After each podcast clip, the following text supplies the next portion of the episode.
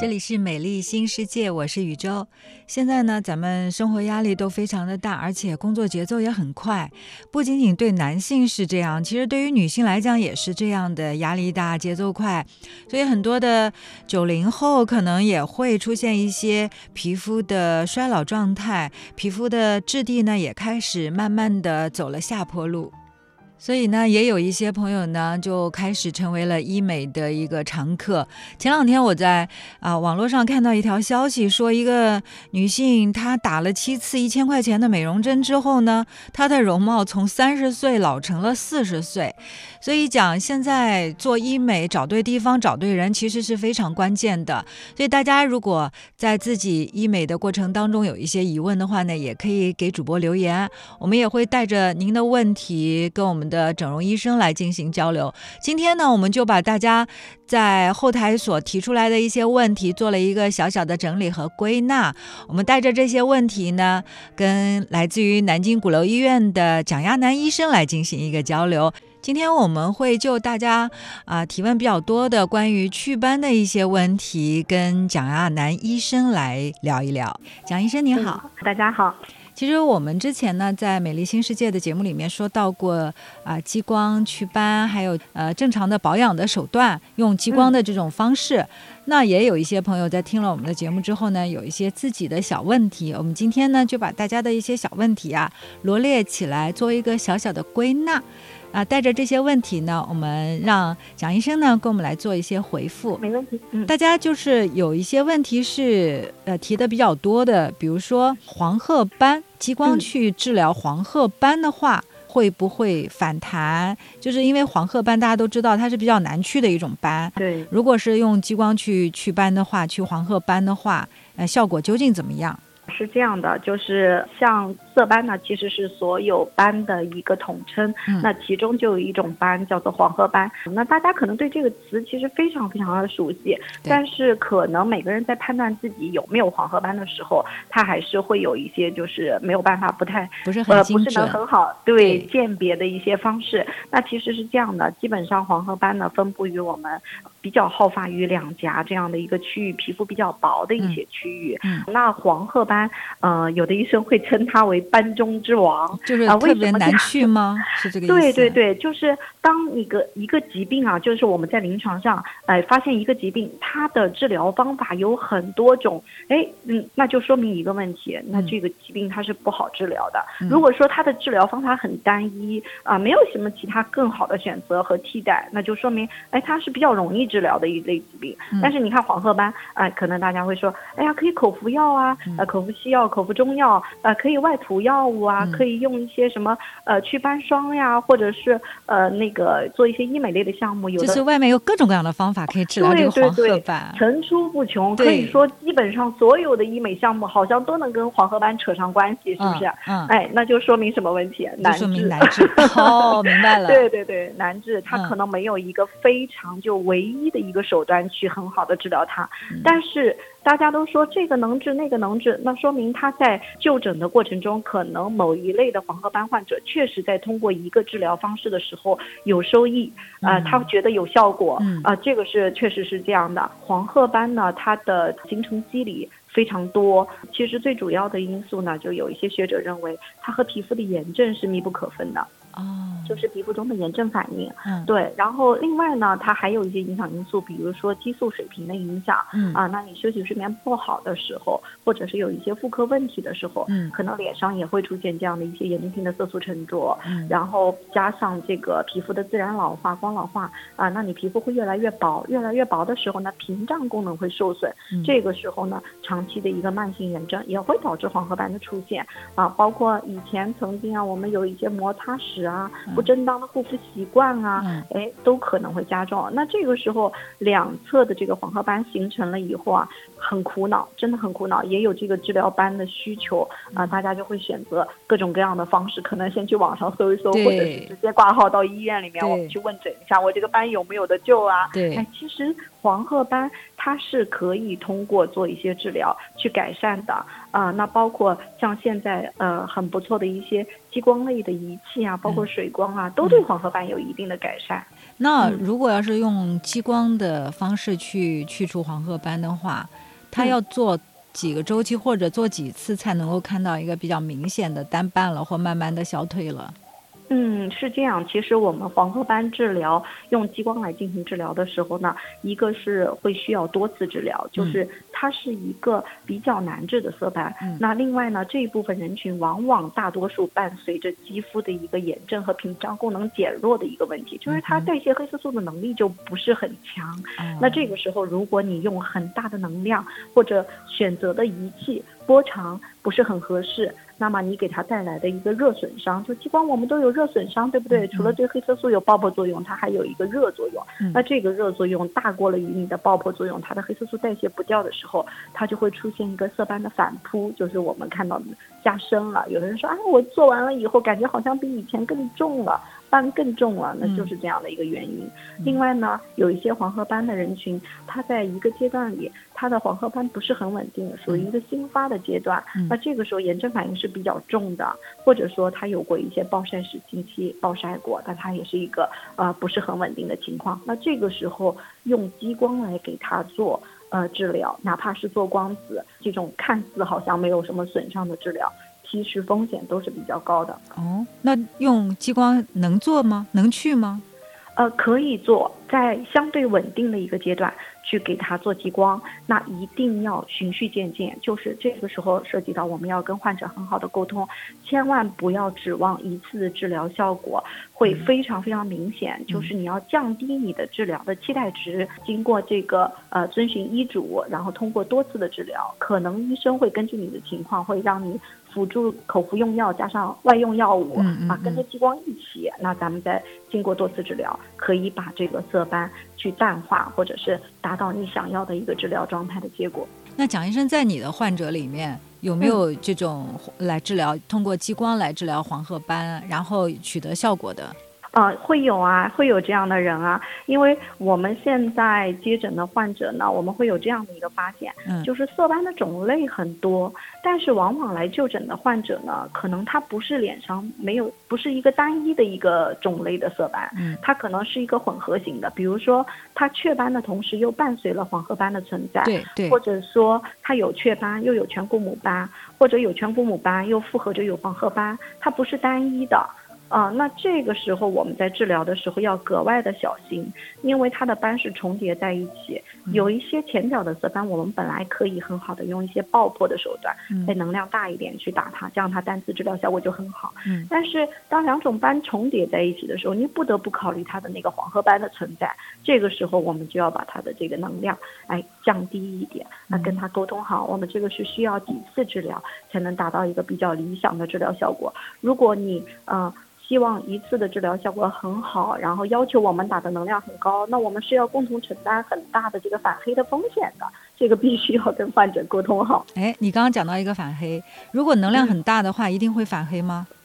嗯，能量大是反黑的一个诱发因素之一，但是反黑真的是我们激光治疗中有时候很难完全避免掉的一个问题。那反黑呢，它主要是一个什么样的原因呢？就是呃，首先跟人种有关系。嗯、你看像我们黄种人哈，嗯、跟白种人比起来，我们皮肤这个基底层里面的这个黑色素细胞总量就会更多一些。对啊，那我们的基底层呢，在接受了这个激光照射，哪怕是比如说呃日光的照射，哎、呃，各种各样的一些啊、呃、引起皮肤损伤的一些因素的时候呢，它的这个黑色素的细胞会比较活跃，然后就产生很多黑素小体。嗯、啊，转运到我们表皮的时候呢，它就形成了，比如说皮肤晒黑了呀，啊、呃，长痣长斑了呀，它都是一个黑色素沉积的一个表现。嗯、对对，这个那激光为什么会让我们的皮肤反黑？它不是治疗我们的那些斑点的吗？对啊，是这样。但是你看啊，就从激光的原理上来说，就是我们之前提过的那个选择性光热作用。我们在说光子的那一期的时候，嗯、咱们就提到过这个原理，就是皮肤你里面有黑色素，对不对？对，那我这道光打下来，针对这个黑色素进行一个爆破，对，那我就希望这个黑色素代谢掉。对，那代谢的时候它有两个途径，一个呢就是表皮层的这个黑色素通过一个简单的脱屑，基本上一到两周，哎，有一些斑脱屑了以后就没有了，这痂很薄的痂脱落以后你就感觉到淡化了。嗯，还有一个呢是比较深层的黑色素，它吸光了以后爆破掉，它是通过我们的吞噬细胞吞噬以后淋巴循环慢慢带走这部分黑色素，嗯，它需要时间呢，对不对？嗯，如果你的皮肤的代谢新陈代谢的能力和时间你赶不上它这个黑色素形成的时间，你就会肉眼可见有这么一个反黑的过程。嗯，就是相当于周期没有同步，是这个意思吗？对对对，周期没有同步，就你自己新陈代谢的周期和你做激光爆破的这个它黑色素代谢的这个周期它没有同步了，所以你都已经代谢完了，但是它才生成。对，是这样，就是下面的黑色素小体一直在往你的表皮跑，但是你还没来得及代谢掉，它跑来跑去就在这个表皮层哎积累了比较多，那你这个时候肉眼可见就是它有一个反黑的过程。那，哎，那如果真的出现这种反黑的话，嗯，那不就白做了吗？啊，并不是这样的，它反黑的一般来说大部分比如说经过激光治疗以后的一个反黑，它是一个暂时的一个炎症反应要经历的一个过程。嗯，那呃一般通常情况呃在反黑出现以后的三到六个月的时间，嗯，呃，它会自己代谢掉，慢慢代谢掉。那这个时候呢，如果觉得有影响美观的一个问题啊，呃，我们可以比如说起到呃去找一些预防性的措施，比如说我们单次不要要求医生打的能量太高，就能量如果太高的话，嗯，它可能会诱发反黑。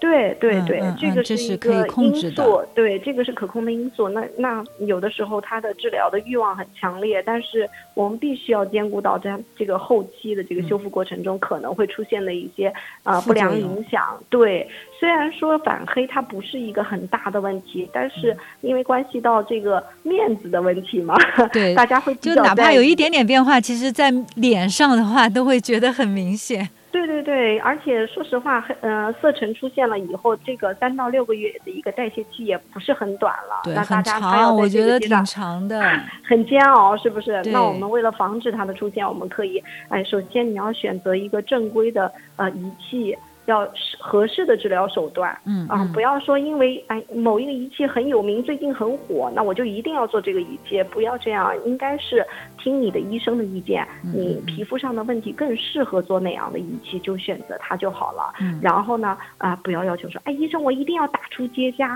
呃我一定要怎么怎么样，你这个地方帮我多打几下啊，呃、这种观点其实是不太合适的啊，呃、因为医生呢他的操作经验更加的丰富，他会根据他看到你的皮肤上的问题选择合适的治疗参数啊，如果你就是一定要让医生打出结痂，那你承担的风险就会很高。那有一些色斑它是不适合打出结痂，比如说我们前面聊到的黄褐斑，它就不适合打出结痂，它就适合很低能量的去扫一下，然后帮助你黑色素代谢就好了。嗯嗯嗯，哎，那有的人就是激光治疗后会一定会结痂吗？这个是要根据它的这个呃治疗是什么斑是吗？还有对它的色斑的种类。一般来说，我们会认为像那种单纯型的雀斑，嗯，单纯型的雀斑，还有一些就是呃，你如果没有复合，有一些黄褐斑，呃，只是一些单纯的一些呃日光性老化的一些色斑，有明确的一个呃比较颜色深的斑点啊，呃，这个时候你选择单点的这种爆破性的治疗啊，接一个小痂啊，呃，效果是比较好的。就痂结去了。以后就好了，相当于对对对，这样它的治疗效率也会比较高，也并不是说所有的色斑都不打出结痂，这样才好才安全，并不是这样的。嗯，其实这个祛斑的话，嗯，呃，就目前市面上的各种治疗手法来看的话，是不是激光还是是最好的一种方式？嗯，目前来说，激光针对于啊，呃、黑色素的问题，还是一个非常有效的治疗手段。嗯，那做完这个祛斑之后，用激光做完祛斑之后啊，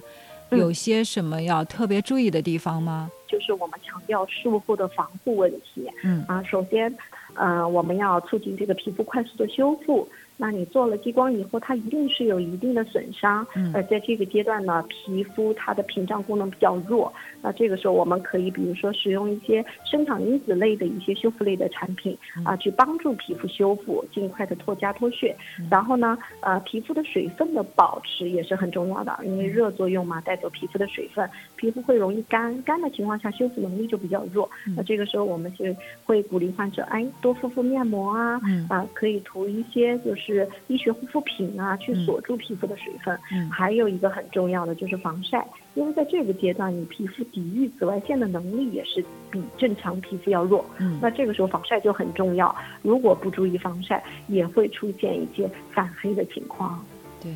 其实我觉得无论怎么样，就是在平常的日常呃皮肤管理过程当中，其实防晒永远是一个最重要的一个手段，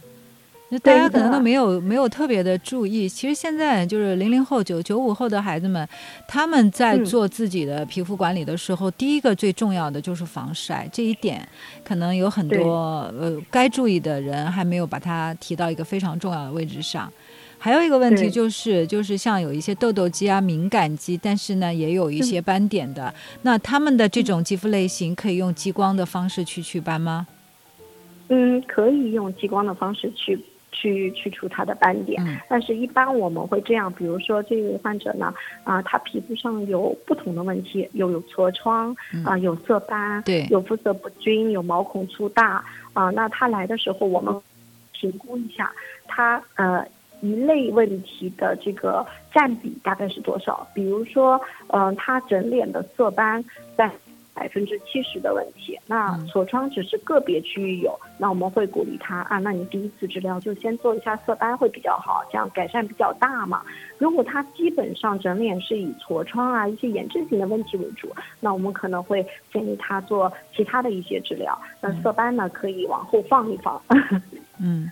所以这个呢，先把这个皮肤的一些问题、炎症啊等等这些，把它治疗好了之后，再进行祛斑。这样的话呢，可能在治疗的这个程序上是比较科学的。